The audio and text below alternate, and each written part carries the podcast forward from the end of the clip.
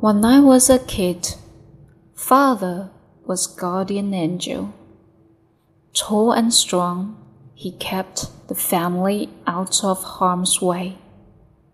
Mother assisted her husband and educated the children in the traditional role of a good natured and hard working wife.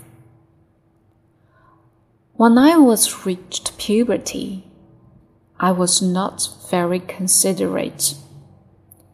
I started to pull away from father and quarrel with my mother from time to time. As I grew into an adult, I learned the hard side of life.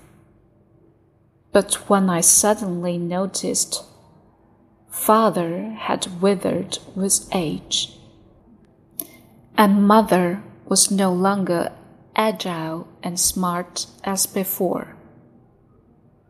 Now is the moment I commit myself to taking care of the family, to be a walking stick and a shoulder to lean on, to be an umbrella to keep off rain and shine. I love you, Daddy and Mummy. Family, love means commitment.